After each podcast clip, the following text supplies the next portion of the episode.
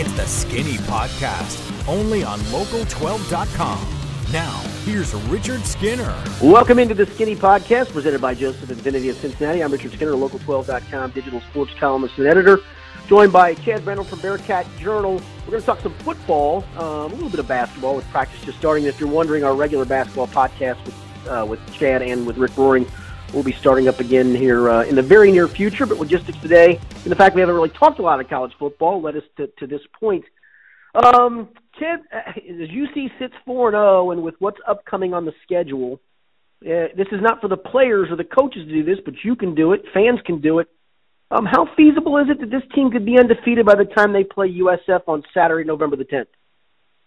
It's not a while. Like, it, you know, a month ago, that was an insane thought and not even really feasible, I don't think anybody felt. But at this point in time, I mean, you never know. They're gaining confidence.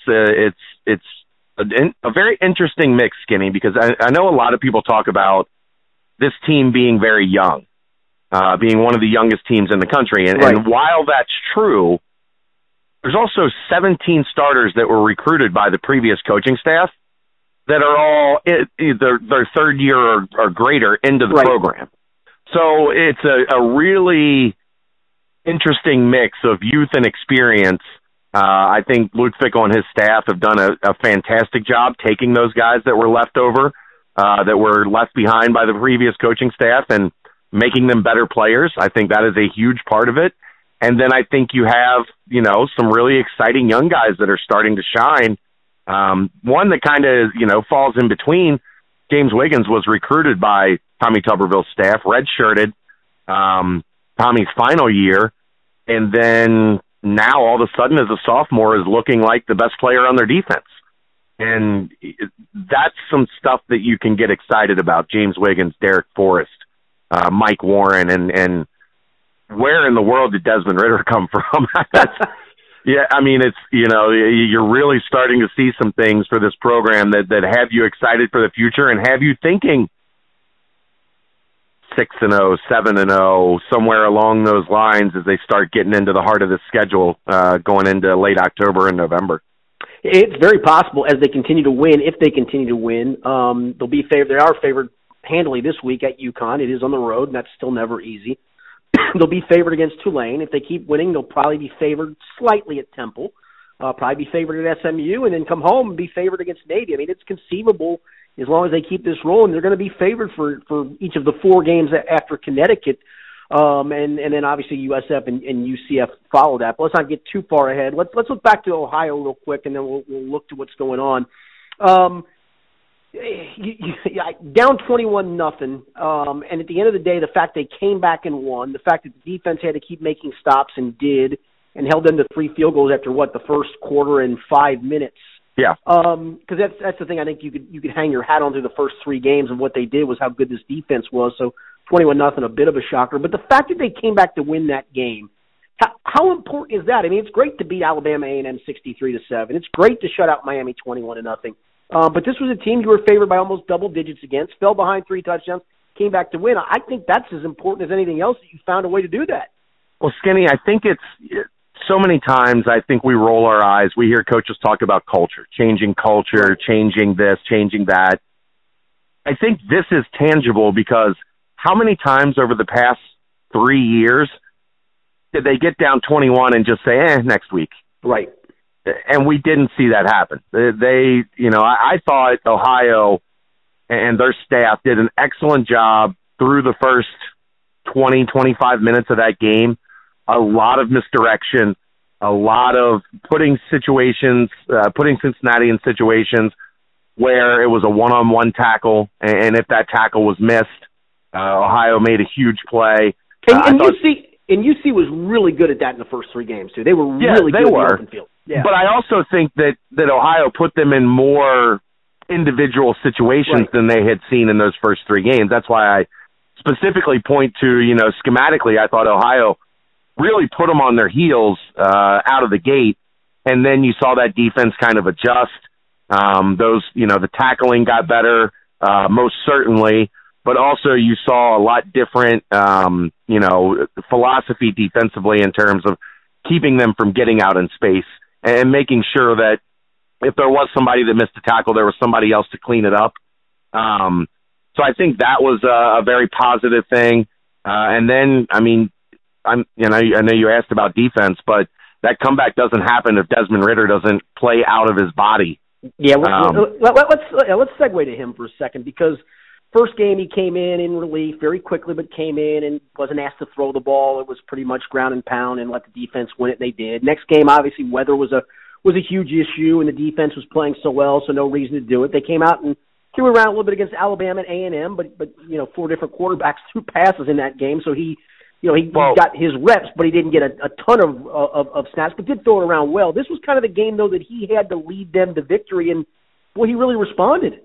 Well, he started 0 for 3 on third down, and that was a big part of why they were in a 21-0 deficit, because they couldn't answer what Ohio was doing. They couldn't move the sticks. And then you get to where they once they started to find some rhythm offensively, a large majority of that was Desmond Ridder going 6 for 7 on third down for 134 yards passing. You had the big play to Rashad Medeiros, but you also had multiple third and longs that he converted, one to Thomas Geddes, one over the middle on an excellent throw to Khalil Lewis in the soft spot of his own. And it seems like with Desmond Ridder, game by game, his confidence is growing. And I had been hearing this since last year, since his redshirt year, that guys, for whatever reason, were just kind of drawn to him, that he had that kind of natural leadership quality. And you're starting to see it just manifest itself as he gains more confidence from game to game. And he was damn near perfect in that second half against Ohio. And he had a stretch where he was 8 for 8. Like I said, he was perfect on third down for a long stretch. This is now becoming a team where you can't just key on Mike Warren and stop them in the running game, because Desmond Ridder's starting to get it rolling. I think the emergence of Josiah DeGuara as kind of his safety valve at tight end has been a huge revelation. And now you're starting to see more weapons emerge. You're starting to see guys be more comfortable in their roles. And I think you're starting to see an offense that really believes that with Desmond Ridder in that huddle, we're going to get this thing done. To go down and score 92 yards, with pretty much the game on the line, and they marched straight down the field. Yeah, that was the drive that won the game. And a lot of that was on Desmond Ridder, and he just made play after play after play. And that nobody knew he wasn't, we're Kentucky guys, we're familiar. St. X in Louisville is a predominantly running program. A lot like, Boone County back in the days. They like to line it up and just run it right at you. And Desmond Ridder didn't throw a ton in high school. And he didn't throw a ton through the first three games. And we didn't really know exactly who he was going to be as a passer. And I think there's still, a lot to learn going forward. But now you're starting to feel a little bit more comfortable that this guy can put us on his back and throw us to a win, which we didn't have any clue of a month ago. Yeah, I think that was the thing early on of, okay, you can win some games grounded and pounded in your defense, but when you get to the meat of the schedule or you get into a game like Saturday, is this kid ready to do what he did Saturday?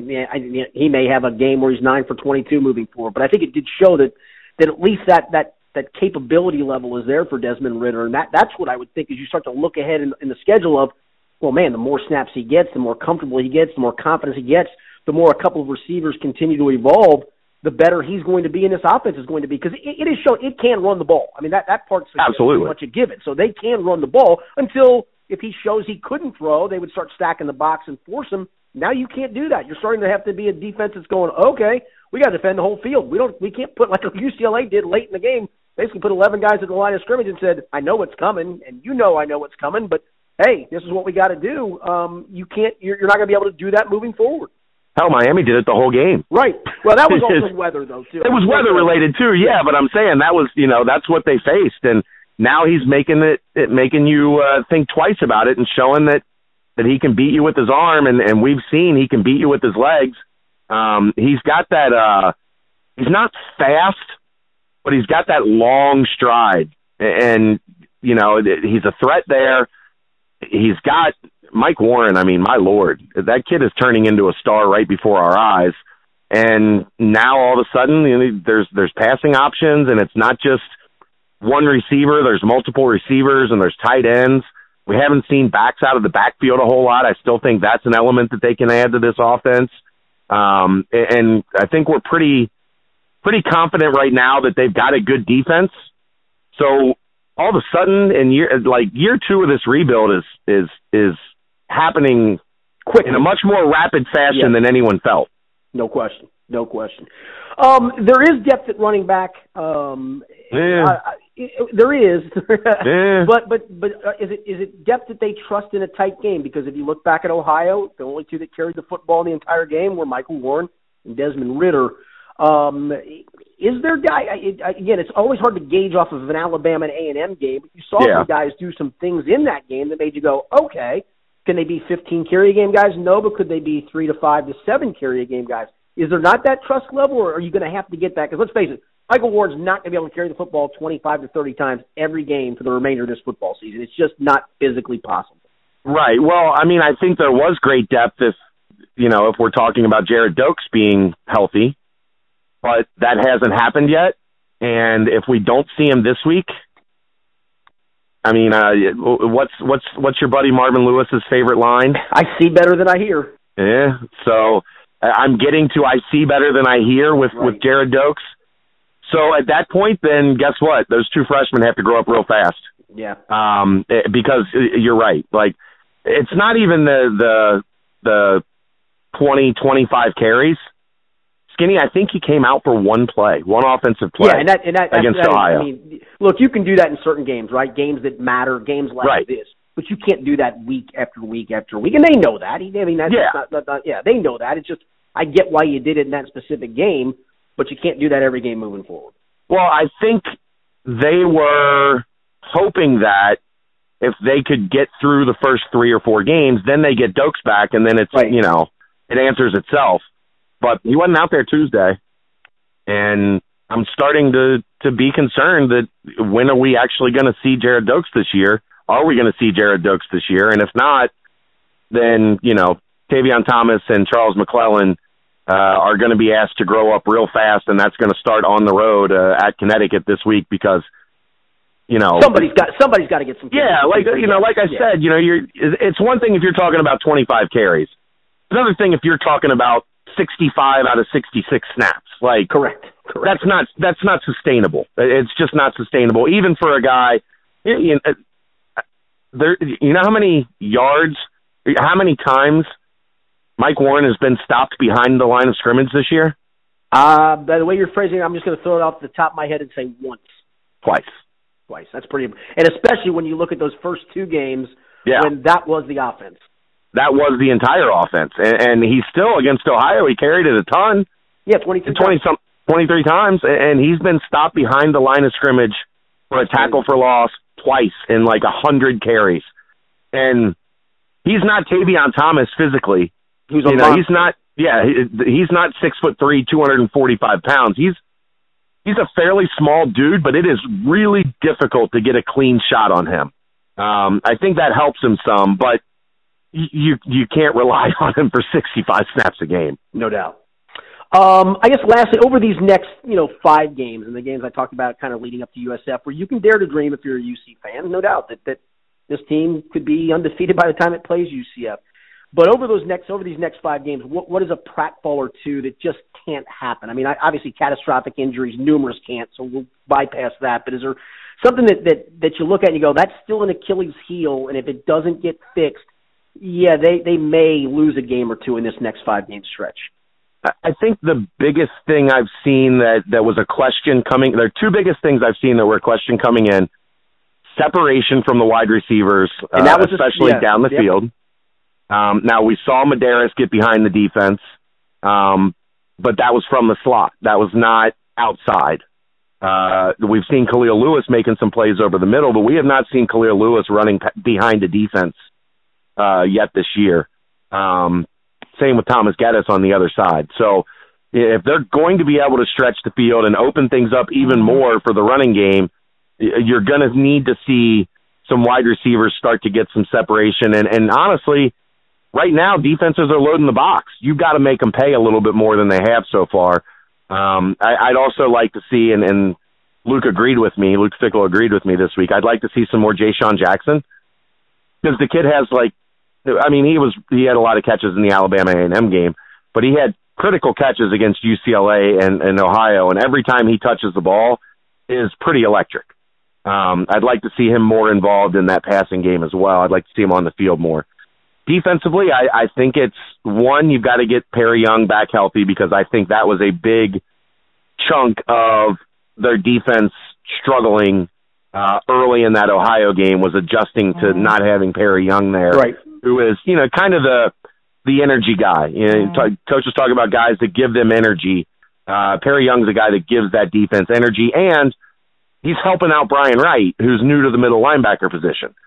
So I think they need him back, one. Two, they've got to get some edge pass rush. They've gotten pressure up the middle from Cortez Broughton and Marquise Copeland, but you've got to get some more from Michael Pitts, from Kamani Fitz, from guys that are on the edge, because teams are just going to start figuring out, you shift your offensive line to stop Copeland and Broughton, and then your quarterback's going to have some time in the pocket.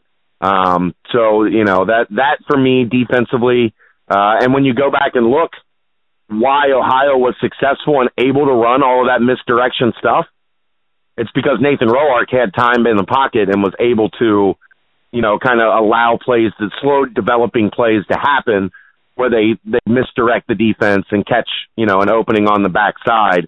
So I think offensively and defensively, those are the two things that continue to need to improve if this team's going to, you know, make a run at, what, an 8-9 win record? I think everybody thought if they can get to 6 before the season started. 6-6 in a bowl game was a legitimately feasible, be happy goal. With 6-6 in a bowl game. Like, progress is being made.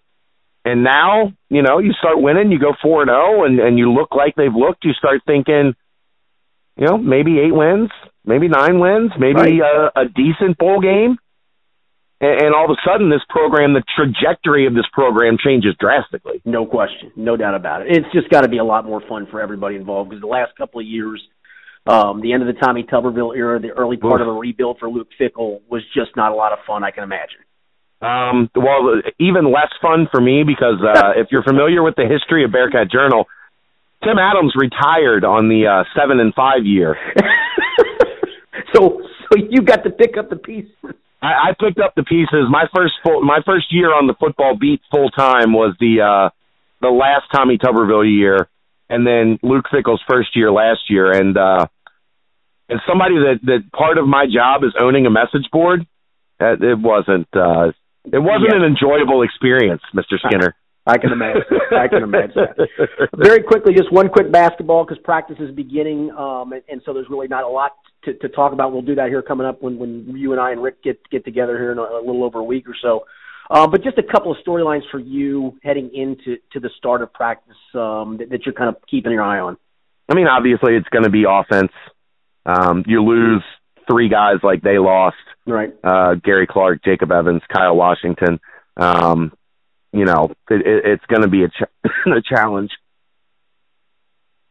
So you couldn't get through this podcast. You couldn't even get through this podcast without a cough. You couldn't even do it. I get choked up thinking about 54 to 53 rock fights coming back into my life this winter. But, I mean, that's, you know, it's going to be very similar, I think, or similar in some ways at least, to the year, that SK's senior year, where they relied on him as heavily as they did. As some younger guys developed, I think with Jaron Cumberland, that's going to be very similar this year. He will have someone that should be offensively a pretty legitimate running mate in Kane Broome.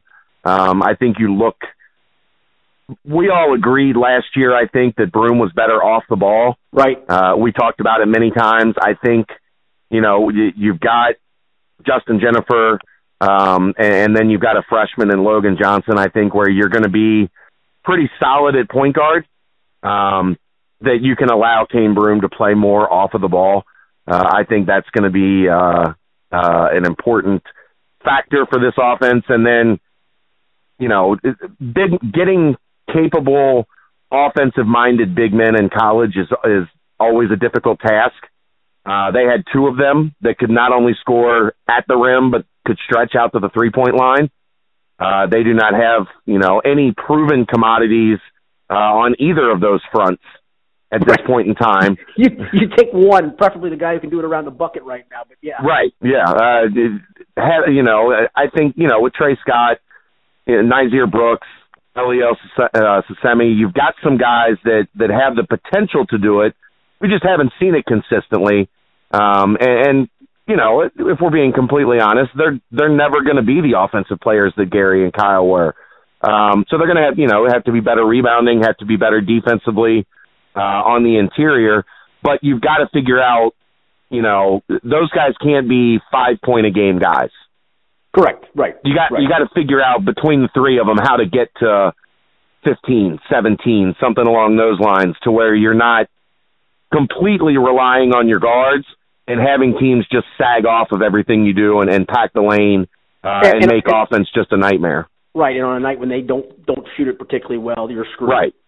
Right. You know, in those situations, there's no driving lanes.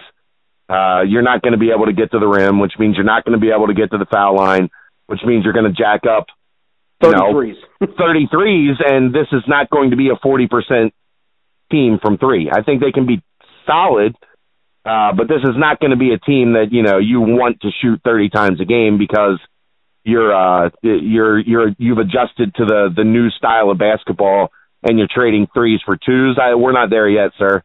that would be a big step forward for sure. Yeah, exactly. All right, Chad, I appreciate it. We're looking forward to the basketball season. We'll get that cranked up here soon, but it was good to catch up on some football because certainly a lot of fun for UC fans to be off to a 4-0 start, as I mentioned, with the 5-game stretch coming up. Yeah, you can dare to dream of where they might go with this season for sure. Have you done the number? Have you looked at the numbers on how bad UConn's defense is? I know it's the worst in the country, correct? Do you know how bad? This is something that will blow your mind. I usually look. I put together a little quick preview on Fridays just to see what the score prediction is going to be. They have to be giving up close to 600 a game, correct? And they're over 600 a game. Cool. They are the worst defense in the country by over 120 yards a game. And Ohio U was kind of up there too, weren't they? No, Ohio U is second to last. Okay, that's and they give up 125 yards a game less. Wow. I've never seen the gap between last and second to last is 125 yards. They give up a lot. 300 yards a game running and almost 330 yards a game passing. That brings you back to the old Don McKay quote, the great quote of the Tampa Bay Bucks coach when they were going through that. What do you think of their execution? I'm in favor of it. No, in this case, it's, hey, we can't stop the run, and we make up for it by not being able to stop the pass either. So we're really Skinny, here's my question. How is that possible when you're giving up 300 rushing yards a game that there's enough time to give up 330 passing yards a game? Well, here's what happens, I guess. Teams pass them silly in the first half, take big leads, and then say, let's just turn to running it, and they run them in the second. And then they run, you know, they add in a couple 75, 80-yard runs. And you're good to go. It's the most mind-boggling stat I've heard in a long time. 124 yards worse than second to last. And to think that program was in a BCS bowl, how long ago was it? 8, 9, 10 years ago? Not too far ago. They have like 5 true freshmen starting on defense. That's impossible. You can't compete at that kind of a level.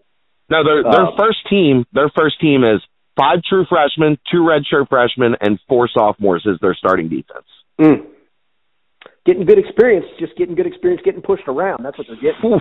You want to talk about young. Everybody talks about UC being young. You want to talk about young. That UConn defense should still mostly be in high school. Yeah, exactly. And that's a tough way to compete, as you know. That's not good if you're Randy Edsel. Exactly. Chad, I appreciate it, man. As always, we'll catch up here again another little over a week or so. No problem, man. You need any more tips for that Friday column, hit me up. I'll help you out. You got it, brother. I appreciate the nuggets. Thanks as always. Right. Chad Brendel from Bearcat Journal. I'm Richard Skinner. This has been The Skinny Podcast, presented by Joseph and Vinity of Cincinnati.